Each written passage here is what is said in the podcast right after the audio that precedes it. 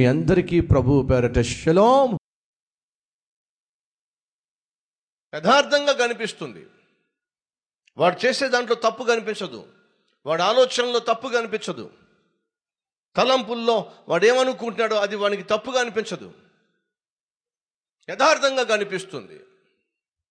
తను అనుకుంటుంది తాను ఊహించుకుంటుంది తాను తీర్మానం తీసుకుంటుంది కరెక్ట్ అనిపిస్తుంది. కానీ బైబుల్ సెలవిస్తుంది.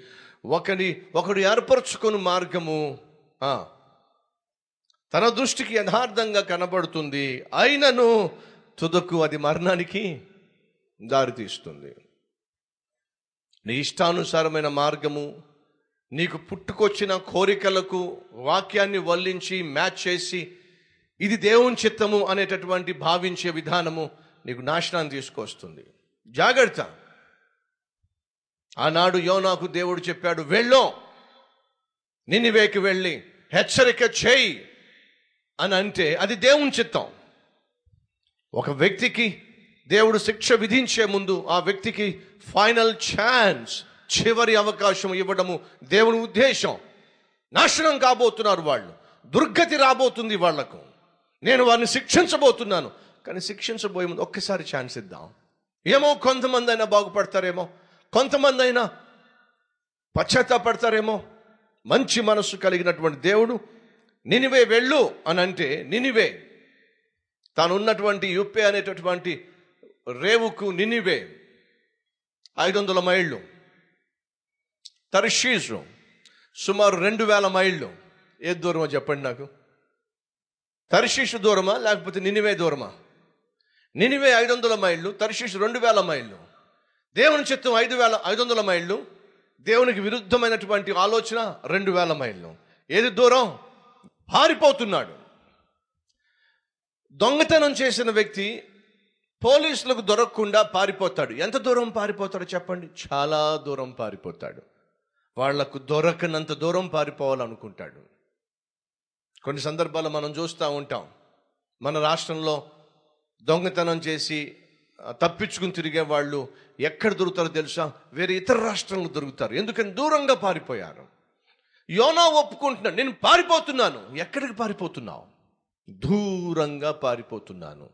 యోనాలో ఉన్నటువంటి తన ఇష్టము తనను ఏం చేసిందో తెలుసా? దూరం చేసింది. ఎవరికి దూరం చేసింది? దేవుని సన్నిధికి దూరం చేసింది.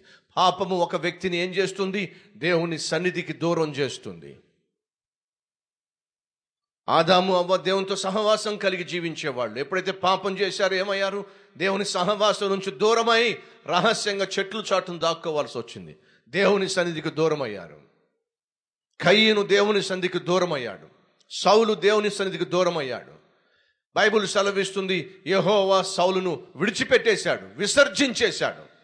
సంసోను చేసిన పాపం వల్ల దేవుడు తట్టుకోలేక సంసోను దేవుడు వదిలిపెట్టేశాడు. దేవుని సన్నిధిని సంసోను పోగొట్టుకున్నాడు.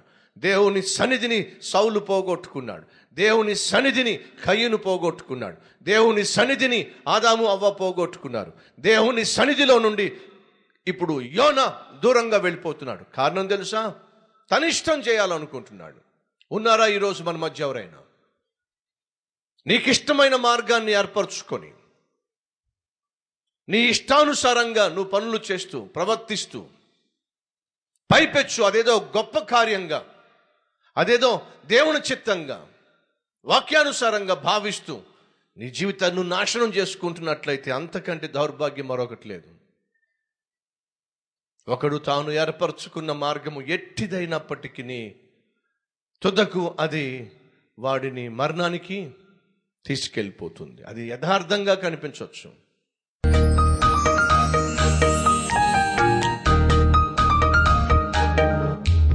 మహాపరిశుద్ధుడు అయిన ప్రేమ కలిగిన తండ్రి ఒకడు తాను ఏర్పరచుకున్న మార్గము ఎట్టిదైనప్పటికీ అది అతనికి అనుకూలంగానే కనిపిస్తుంది. యోనా ఏర్పరచుకున్న మార్గము అది నీకు వ్యతిరేకము. అయినా తనకు అనుకూలంగా కనిపించింది. నాయన మాలో చాలామంది తాము అనుకుంటున్నదే కరెక్ట్ అనుకుంటున్నారు కానీ అది వారిని మరణానికి తీసుకెళ్తుందని నష్టానికి కష్టాలకు ఈడ్చుకొని పోబోతుందని గ్రహించలేకపోతున్నారు.